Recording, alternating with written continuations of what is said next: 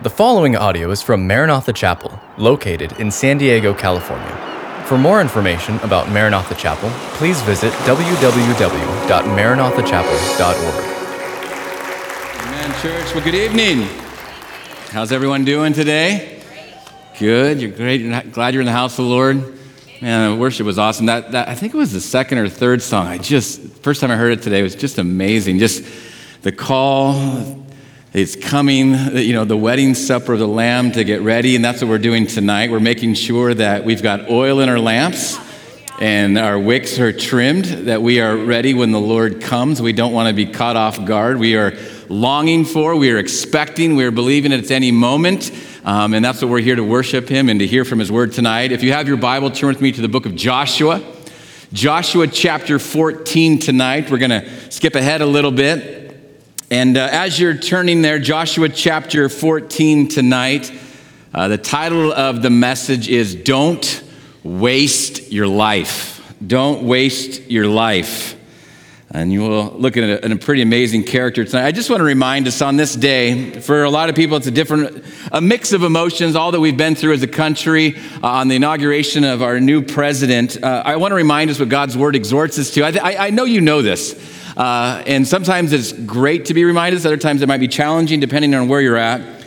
But God's word exhorts us, first of all, I urge that supplications, prayers, intercessions, and thanksgiving be made for all people, for kings and all who are in high positions, that we may lead a peaceful and quiet life, godly and dignified in every way. This is good and pleasing in the sight of God. And so, where, wherever you land and however you voted, our responsibility as believers is for the next four years to, to pray. Like we are always supposed to pray. Pray for who's ever in charge, whether we like them, whether we agree with them or not, we pray. We pray God's hand, we pray for God's wisdom, we pray for humility. Uh, God resists the proud and gives grace to the humble, so we pray for some humility, that God may pour his grace upon our leadership and thereby um, like Paul, uh, Paul, writes to Timothy, that we might live a quiet life. He goes on to say, so that people can come to know God and Savior. So I'll pray in just a moment, but pick up with me Joshua chapter 14, verse 6. We see, see this short story about a pretty incredible man in the midst of our series in Joshua. Verse 6, it says, Then the people of Judah came to Joshua at Gilgal. And Caleb, the son of Jephunneh the Kenizzite, said to him, You know what the Lord said to Moses, the man of God, in Kadesh Barnea concerning you and me.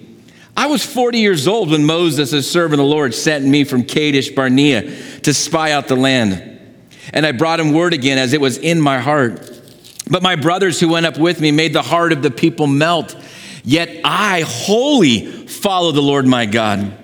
And Moses swore on that day, saying, Surely the land on which your foot has trodden shall be an inheritance for you and your children forever, because you have wholly followed the Lord my God.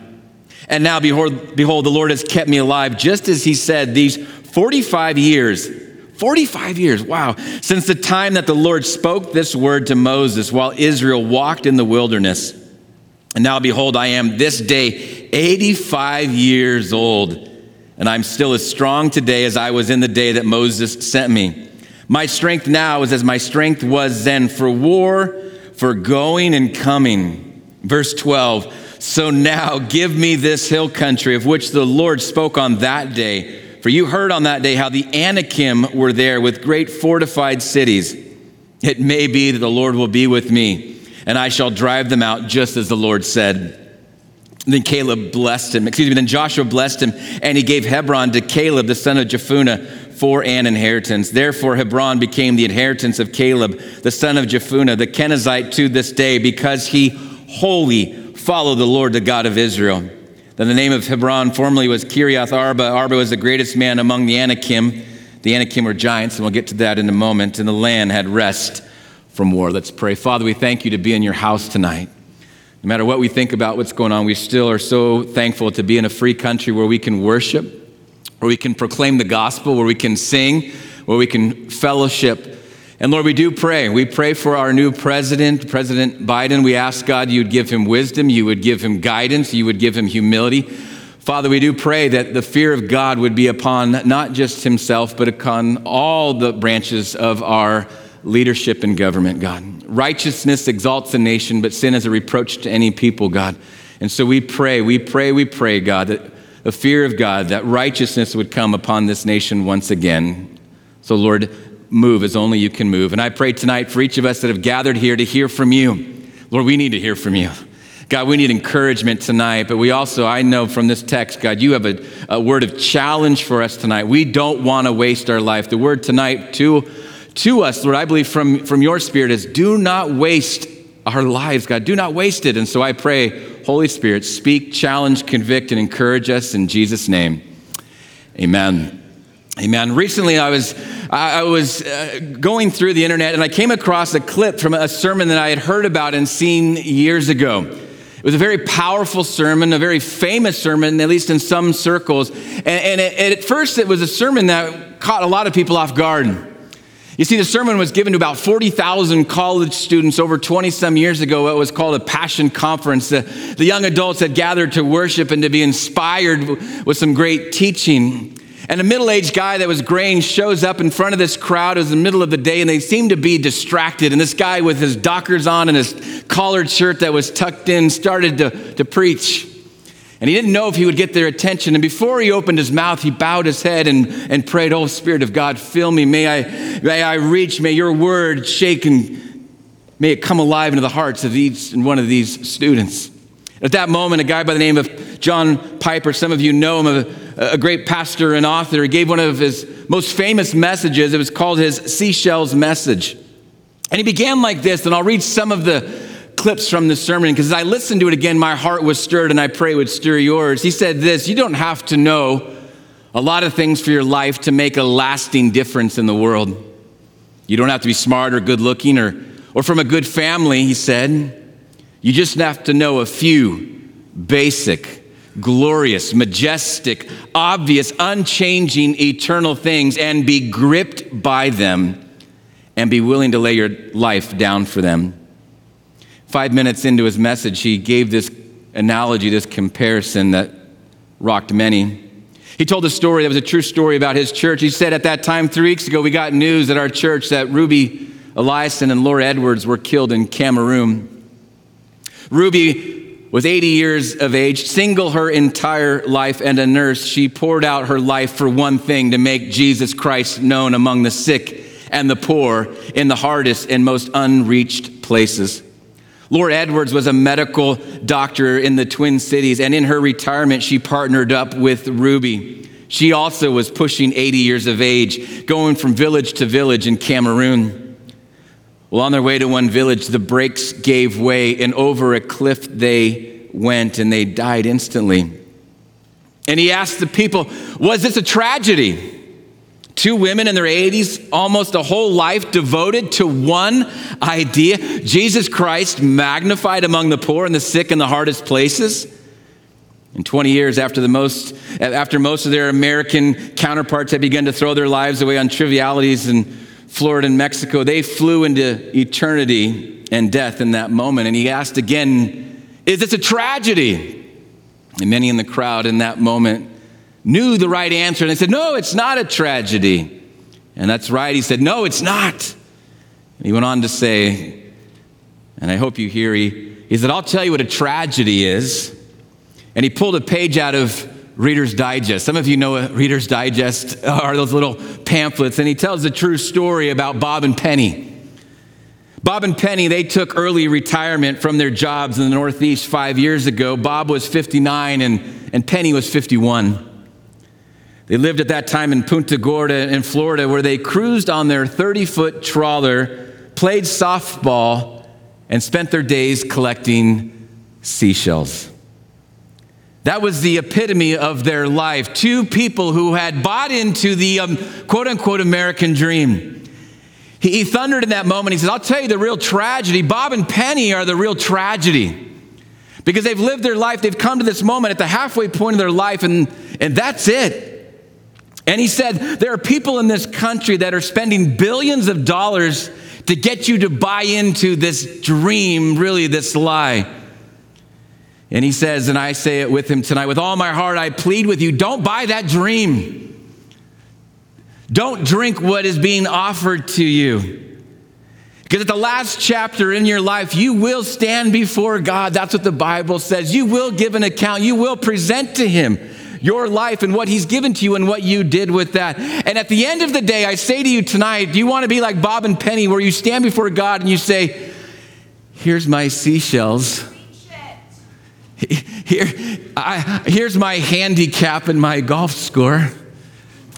Here's, here's my retirement account. Now, listen, hear me wrong. Those things aren't necessarily bad in and of themselves. But is that the goal? Is that what you're living for? If that's it, it's going to be wood, hay, and stubble. He, he pleaded with them, and I say to us tonight don't waste your life. And the reality is, we know so many people, Christians as well, that are wasting their life, and they really don't care that they're wasting it. There's some of you in this room here, there's some that are listening online, and you're going to waste your life. All you're really hoping for is that people like you, that you fit in, that you get a decent job, that you live a comfortable life, that it's kind of easy. You don't get sick. You kind of marry the right person. You don't get too many problems, and you just kind of make your way through. That's, that's, what, that's the extent of your expectations. I want to say to you tonight, to you young people, to you older people, to you people somewhere in the middle, tonight we have the opportunity to reassess where we are at and say, Am I wasting my life? I don't want to waste the life that God has given me. In his message, he quoted a very famous poem, at least a line from it. Some of you have heard it. It goes like this Only one life, and it will soon be past. And it's only what's done for Christ that will last. He goes on to say that, and the crowd was moved, and many from that moment, there was testimonies. I was reading an article this week how their, their lives were forever affected from that moment. The Holy Spirit did something as only the Holy Spirit can do. He took the words of that middle aged, gray haired man and he connected to the hearts of those college age students. Why? Because it was truth. And many from that day testify that they went into lives of ministry. Some went into the marketplace, but they went with a whole different perspective, that they were determined not to waste their life. And tonight we look at a man who didn't buy into the quote unquote American dream or the quote unquote Israel dream, that he, he, he wasn't simply going to be about comfort. He wasn't simply going to be about taking the easy way. He was a man who really didn't understand the word retirement, at least not in the way that so many understand it today. He was a man who didn't have the word quit in his vocabulary. He was a man who was determined to make a difference in his generation with his family. He was determined not to waste the life that God had given to him. So we're going to look at his story tonight, and before we do, let me give us give us a little backdrop. We, if you've noticed, I, I, I jumped forward a few chapters as we make our way through Joshua. And to be honest with you, if you're reading through and following along, we're into the part of the scriptures that are they're a bit tedious. I mean, let me be honest. They they're a bit boring. I'm not saying they're not important. There, there's nothing in God's word that is unimportant. But what we have in these chapters and we'll pick up again in a, you know, towards the back end, it gets really exciting again. But we have here is a list of cities that were conquered, uh, uh, certain nations that were defeated, and then the subsequent allotment of that land to the different tribes of Israel. And it reads just like that. It kind of reads like a real estate deed. You're like, this went here and this went there, and the boundary lines are there. This city was defeated. It also gives us some stories about the cities that are yet to be defeated. But in the middle of these chapters, we have these brief interludes, these short vignettes, and they introduce us to a few different characters. Some some that are held out for us as incredible examples of faith. Like, look at this person, look what they did, look how they trusted in God. And others that we're, we will see that are held up to us as warnings of those who shrink back, those who play it safe, those who don't trust the Lord. But each one of these things, I want to say this, they are important because each one of these conquered cities, each one of these um, allotments of land, they, they testify, re- remember this, they testify to a God who keeps his word. Yes, he does. So they might seem boring and tedious, but remember this every time it says they got this portion, they got this portion, it was in fulfillment to a promise that was made to a man 400 years earlier To a man by the name of Abraham, when God said, I will give you this land and to your descendants. And here his descendants were 400 years later claiming this part, this part, that part. Why? Because God made a promise and God always keeps his word. Yes, he does. And so it might seem tedious or boring, but listen, it is absolutely important. Just like every day of our life, sometimes might seem boring, might seem tedious, but God is keeping his promises. So we come across this person. In this vignette, in the time of struggle, we find one man. One of my favorite characters, I'll be honest with you, in all of the Bible. I, I love the story of Caleb. He's one of those people I can't wait to meet when I get to heaven. Like, I, there's a few guys that are on my list, certainly. I can't wait to meet David and Paul, but Caleb is a guy. I just feel like Caleb's the guy that all the other guys want to hang out with. You know, he's like, oh, that guy, Caleb. You know, he's like, I, you know, there's just something about him. I think, I think when history is complete, and the lives of men and women are, are, measured, there'll be a few men and women that will just seem to stand a little taller than the rest. And I think when, when, when history is rolled up and it's all complete, we'll see Caleb standing a little bit taller than the rest. A man of dogged faith, a man whose testimony was that he wholeheartedly served the Lord, a man that we encounter earlier in the scriptures, back in Numbers chapter 13, as a young man, he along with Joshua were sent to spy out the land. 45 years, some of you know the story, but 45 years have passed since that moment. If you know anything about the, the story of Exodus and Deuteronomy, we know what happened during those 40 years. A, a whole generation died off. A whole generation of people that Joshua grew up with, people that he looked up to, family, friends, people that he prayed with, worshiped with, farmed with, fought with. They all died, and many of them in unbelief, many of them never really receiving. And for 45 years, Joshua has had a dream, excuse me, Caleb has had a dream, Joshua too. But Caleb had a dream in his heart. And it was a dream about a particular place. But more than that, it was because of a promise that God had given to him. He says, and he says it several times, God made a promise. Remember what Moses said every place where our feet touches, God has given that to us. And Caleb had put his feet on a particular place in Israel. And he said, This is mine. This belongs to me and this belongs to my family. Why? Because God said it. And for 45 years, some of you aren't even in your 20s yet. Some of you are a little bit later, but think about what was going on in your life for some of you 45 years ago. 45 years. He holds on to this dream. He holds on to this vision. He holds on to the promise that God had given to him. Yes. We're told Caleb, the son of Jephunneh, a Kenizzite. What does that mean? He's a Kenizzite. What that means, the Kenizzites were actually a part of the ancient land of Canaan. They were actually a people group that were marked out for destruction. We don't know what happened, but somewhere along the way, Caleb's perhaps grandfather or great grandfather or great great grandfather, somewhere along the way, he realized, I'm getting out of Canaan. And I've heard the stories of Israel and Israel's God. And he linked up with the Israelites. And so, somewhere along the way, the Canaanites got uh, married, as it were. They were embraced and grafted into the Jewish people. And so, Caleb was a Jew, but he was also a Kenizzite, and he has this incredible faith. And so, when the time came when Joshua was divvying up the land, when the tribe of Dan came, or Naphtali came, or Issachar came, or Benjamin or Simeon, well, Judah, that's the tribe of Caleb. That's where he belongs. It was Judah's turn to get their portion. And Caleb says, This is the day. And Caleb comes forward and he comes and he presents his case before the leader who is responsible for divvying up the land. But I love it because when we think about this, he comes and he presents his case, but he's not just addressing the leader of the nation. Oh, he was, but he was also addressing an old friend. The only man in all of Israel who knew exactly what Caleb knew, who felt the exact same way that Caleb felt who had seen the very same things, who had experienced the same highs and the same lows, who had the same kind of faith. These were two men who had the same heart that, that beat for God, that trusted in God. And I couldn't, I can't help but think and using my imagination when Joshua sees his friend Caleb, he must have just smiled. Maybe they gave each other a wink, maybe they gave a little, you know, shoulder, but I don't know. They did something. It was like, these were old friends. It was official business, but Caleb makes his case. We were younger men then, but that same passion, it was obvious. It, you know, it was still within the belly of Caleb. And he starts to rehearse to Joshua, and really before the entire courts, and it's recorded for all of eternity. And he says, You remember what God said.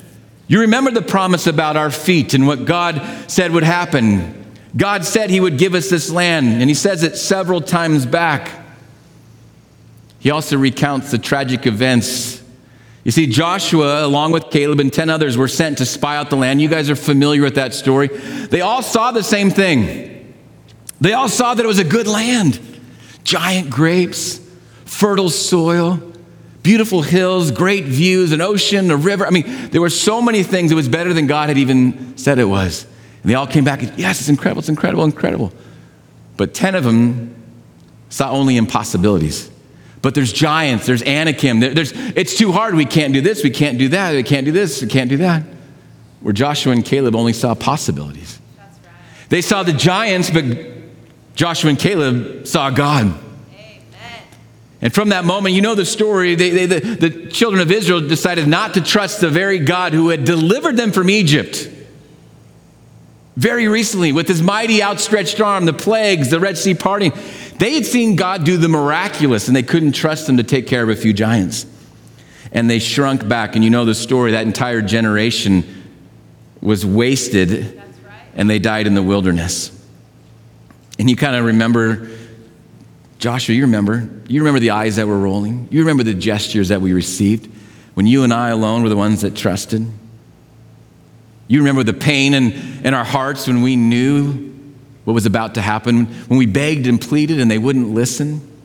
You know the pain in the hearts when our countrymen folded when they would not lean into or trust God. Joshua, you know that this, these last 40 years, in many ways, they were needless, they were wasteful. So many people wasted their lives, but, but you and I, we're still here. And God has been faithful. He's been faithful to me, He's been faithful to you. And I love what he goes on to say, and he goes, I, I, man, he's just amazing. He's, he's 85 and he's like, and I am just as strong today as I was then. I am just as ready to fight today as I was ready to fight then. You know, at 85, you might think, hey, hey Josh, if I could just get maybe like a condo near Tel Aviv, it'd be great. Maybe a little cabin overlooking Galilee. Maybe we can get a little gated community. I can play a little golf or something. How'd that sound? You and you, we can play bocce ball in the evening. We can swap stories. We can go play bridge together. You know, I don't know. Like, no, that's not what he says. He's like, give me this land. I am ready to fight. He's 85 years old. But I also want us to notice something. For Caleb, again, it wasn't just any piece of land, it was a particular piece of land. It was the place where he had been. We, we see the name of it, it's given to us. It's a name called Hebron. You see, for Caleb, he knew that land eh, at that point was ground zero as far as Israel was concerned. You see, in Hebron, it was the very first piece of land that Israel as a nation legally owned.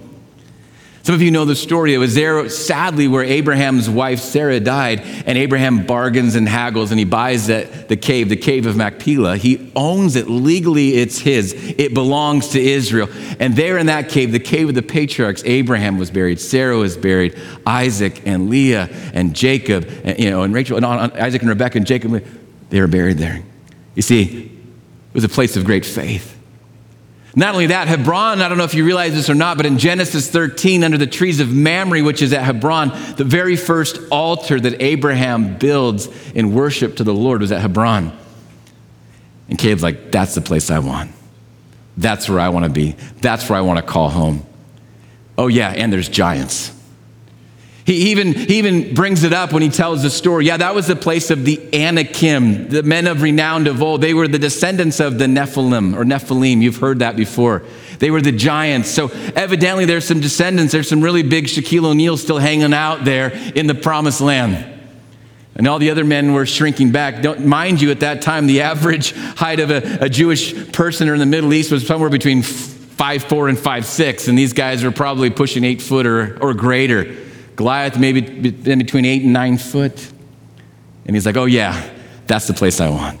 That's the fight I want. We'll see later on when you read through, there's a lot of other tribes like Dan says, I don't want to fight there. It's too hard. Can you give me somewhere else? Joshua's like, give me the toughest place. That's where I want to go. Where's the giants? Yeah, point me in that direction. That's the land that God promised. That's the land that I want to have. The high country, give me this mountain. The one that God promised. By God's grace, I still have my strength. He obviously has his strength emotionally. He still has his strength mentally. He's got all his wits about him. And I would even say he still has his strength at 85 years old physically. He's ready to fight.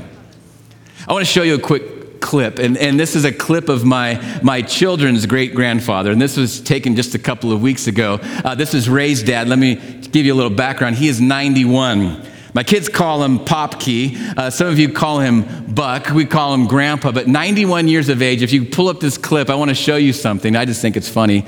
And I hope Grandpa's watching this. I don't know. I love that he's got one flannel and he took another flannel off there. Oh, dang. but he's 91 doing pull ups. I, I, I just like, I know a lot of you out there, you can't even do one pull up and you're in your 30s. And some of you are feeling really ashamed of yourself right now. You're like, I've got to get a pull up bar. I've got to get my life together. Um, anyway, I just love that because grandpa, my wife's grandfather, is a man who is full of faith. Who's like, if you come on Tuesday morning to our prayer meeting, you'll hear a man that's like ready to fight and, and spiritually all the time. And, and some people go, oh, Caleb, he couldn't have fought. I mean, maybe he was just being a little hyperbolic, and a little excited, you know, as weak. I don't know. I mean, Grandpa's pull, doing pull ups at 91. I'm thinking Caleb can pull a sword or pull a bow. He was ready to fight. I love that about him. Again, he's the kind of guy, now you're thinking, I'm going to put him on my list. That is a guy I want to search out in heaven. I do think I really, I, I want to get to know this guy. What was the secret to Caleb's greatness? I don't think it's that difficult to answer. It was obvious he had total faith in God. Amen. He utterly gave himself to God. It's been said great men are never that complicated. The complicated ones are, are the weak ones. Always conflicted about what to do, competing motives and causes and desires they see every side of an issue and then they continue to see more sides and more issues and they never arrive at a verdict. They never come to a place of decision. They never come to a singleness of mind and are able to move forward. Great men like Caleb are not like that. They're not naive, oh, they're not foolish, nor are they reckless. They understand there are different sides. They realize there are issues, and at times they can be complicated, but they're able to see the main thing. And they're able to discern what God is saying and what God's will is. And when they hear from God, they're able to doggedly, determinedly stay on that path and say, I will trust, I will move forward, I will keep my eyes on you. Like I said, I don't think Caleb was all that complicated of a man. I'm not saying he was simplistic by any stretch of the imagination, but he knew who his God was. God said it, that settles it, let's go. You see, he saw the same thing that others saw. They saw impossibilities, he only saw possibilities. Hallelujah. Alan Redpath, some of you may have heard of him. He had a commentary on the book of Joshua. He said this The majority measured the giants against their own strength. Caleb and Joshua measured the giants against God. The majority trembled while the two triumphed. The majority had great giants and a little God. Caleb had a great God and little giants. Are your giants huge and your God, is he little, or is your God huge and the giants, the things that you're facing, little? So Joshua says, Yes, this land is yours. Caleb goes, and later on we'll read about how he actually acquires this land in chapter 15. You can read it this week. It talks about how his kids get even more of it. The faith that he had was passed on. But I want to pull a few application points before we go into a time of continued worship and ministry and receiving communion together. But what does Caleb teach us about not wasting your life? You see, for Caleb, we talked about this a couple of weeks ago. Caleb was a big God type of person. He was a big God or not a little God. Caleb was a man, if he could stand here today, would say, Don't waste your life. Don't make your life about seashells or whatever else it is that you're about. If that's your goal, oh man, God help you. What does Caleb teach us? Number one, I think Caleb realized God is always after our whole heart. And it's never too soon to put God first in everything you do. Now, we, for some of you, you realize this, you've heard it before. God is after your heart. He's after your heart, but not a portion of your heart, not a slice of your heart, not three quarters, not 99%. He wants your entire heart. Your heart is, it's your affections, it's your, it's your, your will, your mind, your emotions. It's your purpose. Joshua, in fact, acknowledges, but Caleb says it three times about himself in the book of Joshua. It says, Caleb says three times, because I wholeheartedly serve the Lord. In fact, God said this in Numbers chapter 14. It should be in your notes. This is what God testified about Caleb. God says, But because my servant Caleb has a different spirit, a different spirit. Do you have a different spirit in you and upon you? He says he had a different spirit, and God says he follows me wholeheartedly, and I will bring him into the land he went to, and his descendants will inherit it. Hallelujah. Does God have your heart? Does God have your heart? How much of your heart does God have? Are your affections divided? Are there so many things competing for your time and attention and your the resources? Or do you truly seek first the kingdom and his righteousness? Does God have your heart? Does he have your whole heart? Proverbs chapter 4 warns us. It warns, it says this guard your heart above all else, for it determines the course of your life. Caleb understood that. That's why Caleb says, No, my whole heart. He understood I got to guard this, it belongs to God. He has my worship, He has my allegiance. My purposes are His, whatever He says. Are you guarding your heart? Do you even know where your heart is? Or do you just kind of listen to whatever the world says? Well, my heart goes wherever it goes. The heart wants what the heart wants. Listen, that's a Hallmark card or something stupid. That's going to lead you down a cul de sac and a dead end. We're called to guard our hearts, to know what we are allowing in to protect it. Why? Because what's in our heart determines the course of your life. Those 10 spies, they didn't guard their hearts. It certainly wasn't wholehearted and they died. They wasted their life.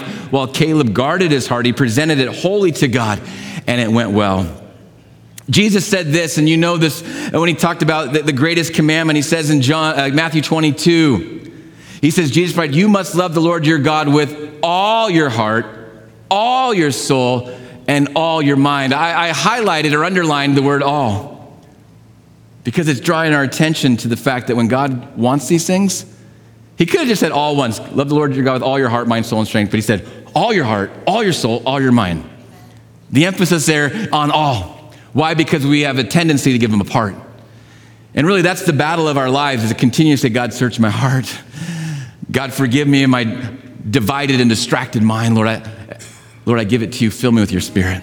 Take my heart. Show me the competing idols of my heart. Remove them, rip them out. I want, I want to serve you wholeheartedly.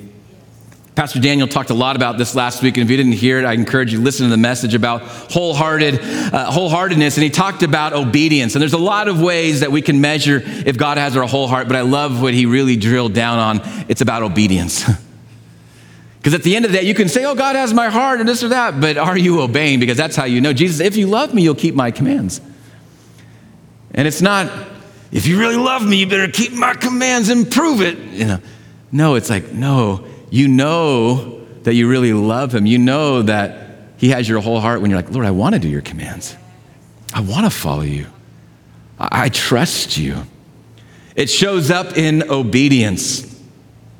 Number two, how, what made Caleb so great? Why, did he, why was he able to not waste his life? He knew this God always keeps his promise, or another way, it's never too late for God to fulfill a promise. Right.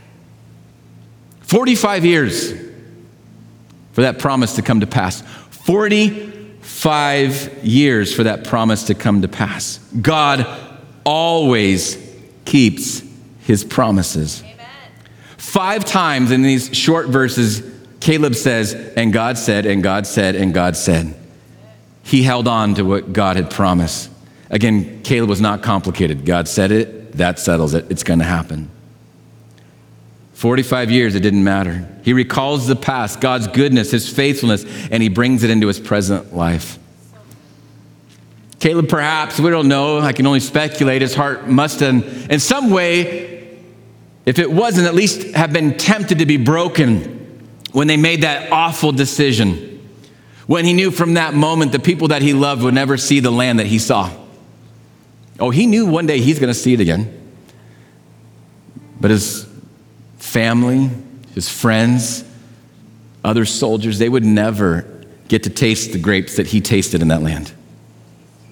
They would never get to put their foot, they would never get to run their fingers in the soil of the promised land. It must have broken heart. And I think, it broke his heart. And I think for a lesser man, you would have become cynical 45 years. You would have gotten, gotten a bit hardened. It would have been really easy to compromise because think about this the delay in the promise being fulfilled was not the fault of Caleb. It was the sin of others that caused the delay. And he could have been bitter, he could have been angry. I mean, he could have thought, man, this isn't fair. I believed, I trusted, and now I've got to wait these 40 plus years, but that's not what he does. He's not cynical, he's not hard hearted, he's not compromised, he continues to trust. He has patience. For 45 years, he believes in the character of God, he believes in the Word of God. Hebrews chapter 6, verse 12, I believe it's in your notes, says this We do not want you to become lazy. Say lazy. but to imitate those who through faith, and here's the word patience. Say that word patience, inherit what God has promised. 45 years, that's some patience. That's some patience to believe in and trust in God. 45 years that God would come through. I want to say to you tonight it's never too late for God to fulfill a promise. For some of you, God has spoken something in His Word, uh, something He's spoken into your heart, and you're thinking, man, years have gone by. Is it still going to happen? It's never too late for God to fulfill a promise. Maybe the promise is delayed because of something you've done. Maybe it's delayed because of something somebody else has done. It's yours to trust. It's yours to say, God, you have my whole heart. I look to you. I trust you. Don't give up. Through faith and patience, you will inherit that which, which has been promised. Finally, I want to say this to all of you, maybe as a reminder for some of you who are kind of getting closer to Caleb's age. God always has more mountains to give us. You are never too old to take on a new assignment. I don't care if you're 85 or 91. Real quick, do something with me.